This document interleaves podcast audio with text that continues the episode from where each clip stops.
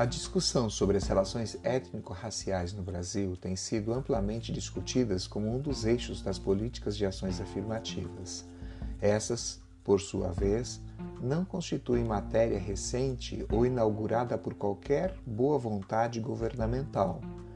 Trata-se de uma luta histórica que terá como ponto de incursão a década de 1990, ainda no governo de Fernando Henrique Cardoso quando da criação de um grupo de trabalho interministerial para a valorização da população negra, que, como orientação, definia ações afirmativas, entre aspas,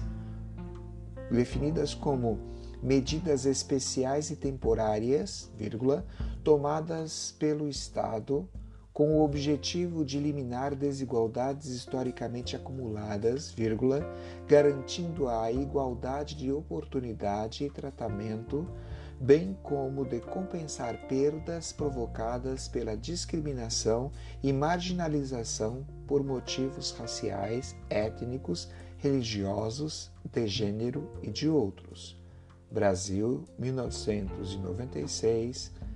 Página 10. É o plano interministerial do Fernando Cardoso, essa frase.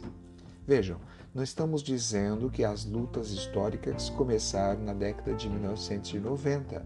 Entretanto, todo o arranjo de normativas no Brasil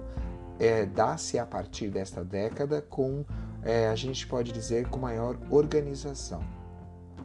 A promessa de inclusão social por meio de ações afirmativas, embora defendida por, defendidas por inúmeros acadêmicos, visto o número crescente de universidades públicas que aderiram ao seu norteamento por uma indutividade, é, gera muitos olhares e pode fazer com que é, muitas lutas históricas sejam arrefecidas pelas pelo processo de consentimento dado ao que deveria ser um direito extensivo para todas as pessoas. É, dizemos isso porque é, ações afirmativas é, uma, é como uma espécie de é, permissão ou mesmo outorga, ela não contempla todas as pessoas, todos os grupos é, socialmente marginalizados. Se a gente for pensar é, quanto é possível que um grupo de pessoas ingresse em determinada instituição educacional em detrimento de outro percentual muito maior que está fora. Hobsbawm, a esse respeito, quando de sua crítica ao neoliberalismo, ele fala sobre a luta pela destruição ou rompimento definitivo, definitivo com os preceitos neoliberais. Isso tem muito a ver com os preceitos neoliberais dentro é, de um, uma, uma, um olhar que quer tolher a tarefa universalizadora. Ele diz assim, ó,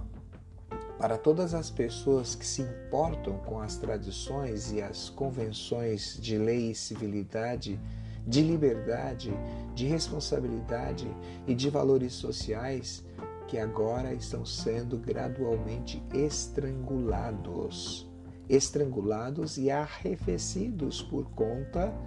é, de desmobilização daquilo que deveria ser muito mais amplamente alargado.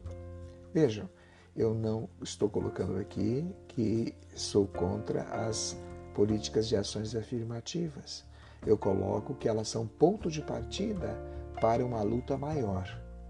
importantes para que o processo de ingresso a populações excluídas, que anteriormente não se fazia, se fazem agora, por isso elas são importantes. Mas elas não são importantes ao tal ponto de que estejam acomodadas no próprio sistema e que não precisemos mais dar os próximos passos de buscar universalização para todos os grupos sociais. No momento, em que a discriminação positiva não, não mais exista e que possamos ter igualdade para todos, sem nenhum, processo, nenhum tipo de uh,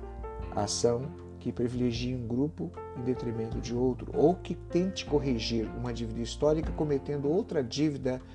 social, uma dívida política, uma dívida econômica sobre outros grupos. A correção da dívida histórica não pressupõe a manutenção das desigualdades ad infinitum, como, política neoliberal, como a política neoliberal pretende, mesmo que seu discurso seja de negação desse caminho. Antes, desaliena e aponta a universalização não simplesmente como a inclusão de alguns, mas como a naturalização do direito à democratização e à humanização. Eu coloco isso entre aspas.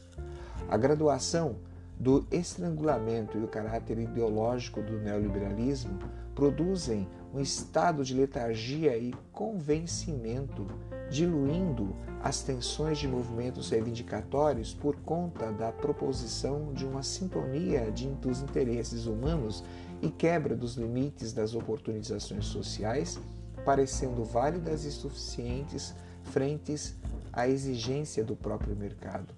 As instâncias ideológicas em sentido restrito estão presentes de forma enfática na universidade brasileira, encabeçadas por acadêmicos que se omitem da crítica a essa situação e, como se não bastasse, empreendem estudos para analisar o grau de sucesso ou experiências exitosas a partir do modelo neoliberal, corroborando para a manutenção dos arranjos político e social,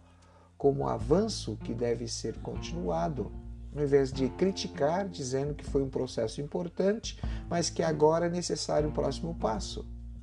Observa-se que o conjunto ideológico da classe dominante não encontra qualquer resistência para sua generalização com medidas necessárias, urgentes, e que nenhuma outra afirmativa se mostre mais coerente ou mais propícia para sua implementação, uma vez que supostamente comporta os anseios dos grupos dominados. Por outro lado, um movimento de resistência pode e ganha maior robustez quando orientado para a sua ampliação e discussão de seus significados e propostas para se pensar a universalização como encaminhamento legal e a, e a luz da justiça social. É, se entendemos que algumas ações focalizadas elas se mostram é, apropriadas, oportunas, elas não podem ser já o caminho de chegada, elas são ainda o processo. E como o processo deve ser pensado, deve ser é, objeto de discussão para todos e todas os brasileiros e brasileiras do Brasil, negros, indígenas, pardos, brancos, não é questão da identidade somente, mas é questão das diferenças. E nas diferenças temos que buscar o que a única coisa que pode nos aproximar, que é a, o direito a ter direito de uma maneira muito mais abrangente e universalizadora.